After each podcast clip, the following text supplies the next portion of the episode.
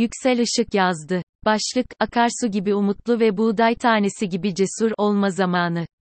Bayram tatilini fırsat bilip, Tortum'dan Kemaliye'ye, Uzundere'den Reşadiye'ye kadar pek çok yerleşim merkezini gezdim.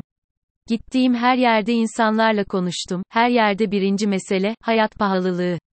Yakıt alırken, pompacı, "Abi çok şanslısınız, dün gece 2 TL indirim oldu" deyince, "Geçen sene bu zamanda buradan doldurmuştuk depomuzu. O nasıl şans ki geçen yıl 325'e dolan depomuz, bu sefer 970'e ancak dolabildi" diye cevap verdim.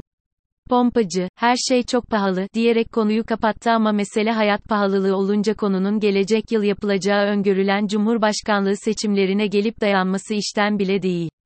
Pompacı sustu ama kahveci, simitçi yahut çiftçi susmuyor. Mevcut ile illiyet bağını koparan pek çok insan, ya İmamoğlu'nun ya da Yavaş'ın algısının yüksekliğine dikkat çekip, aday olması gerektiğini dile getirdi. "Ne var bunda, her gün benzer konuşmaları işitiyoruz" diyebilirsiniz ama her sohbetin sonu, "Gelip, devletin çivisi çıktı" sözüne kilitlendiğini gözlemledim.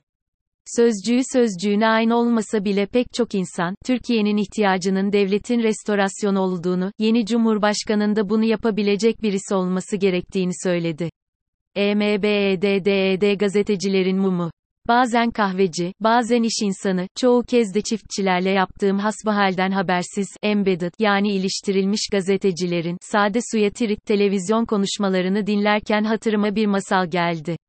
Masal bu ya, iki ahbap parasız kalınca komşularına gidip, ellerindeki ayı postunu satmak istediklerini söylemişler. Güya ellerindeki post, ayıların kralından elde edilmeymiş. Kabul etmiş komşuları, onlar da avanslarını almayı da ihmal etmeyerek, 2 gün süre isteyip hemen ormana gitmişler.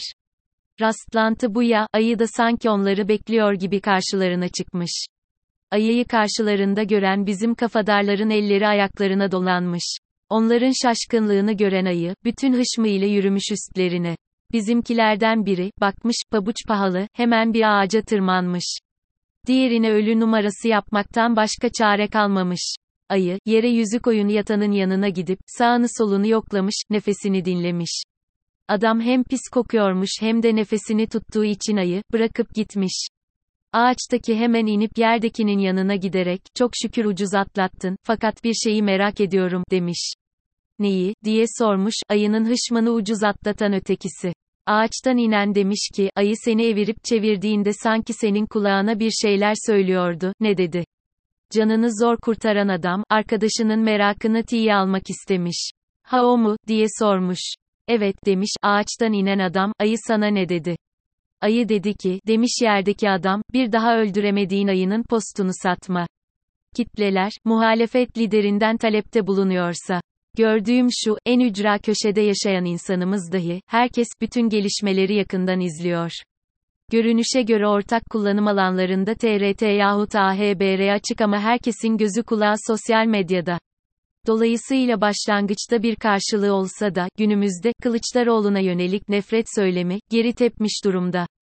Kılıçdaroğlu'nun KYK ödemeleri konusundaki atağının hükümet tarafından satın alınmasının ardından EYT'lilerin Kılıçdaroğlu'ndan talepte bulunması, değil bizde, dünyanın hiçbir yerinde görülmemiş yeni bir siyaset örneği olarak karşımıza çıkıyor. Elbette hala cami avlusunda sohbet eden yaşlıların bir kısmı, her ne kadar söylediklerinin doğru olduğuna kani olmakla birlikte, CHP'ye oy vermenin günah olduğunu söyleseler de, toplum, Kılıçdaroğlu'na ilişkin iktidar eksenli söylemleri artık ciddiye almıyor. "Bay Kemal" söylemi, artık duyanı gülümseten sevimli bir tanımlamaya dönüşmüş görünüyor. Kılıçdaroğlu'nun, Cumhurbaşkanı'nın küçümsemek için kullandığı "Bay Kemal" sözünü profiline ekleyip, bir de "Bay Kemal kriterleri" açıklaması da buna dayanıyor.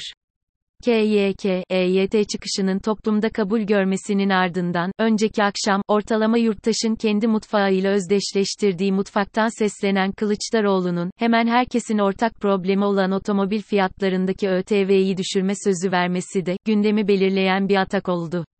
Haziran 2023'te yapılması öngörülen seçimlere kadar her ay bir soruna ilişkin çözüm önerilmesi halinde, iktidarın tutunması zor görünüyor.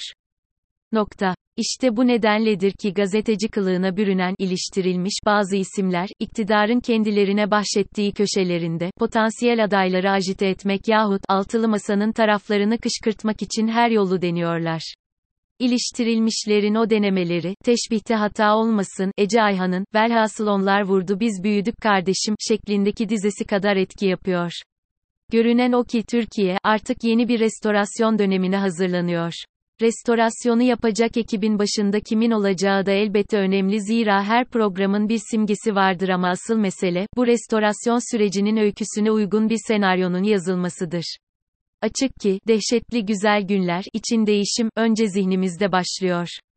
Bunun yolu da, şairin dizeleştirdiği gibi, akarsu gibi umutlu ve buğday tanesi gibi cesur olmaktan geçiyor.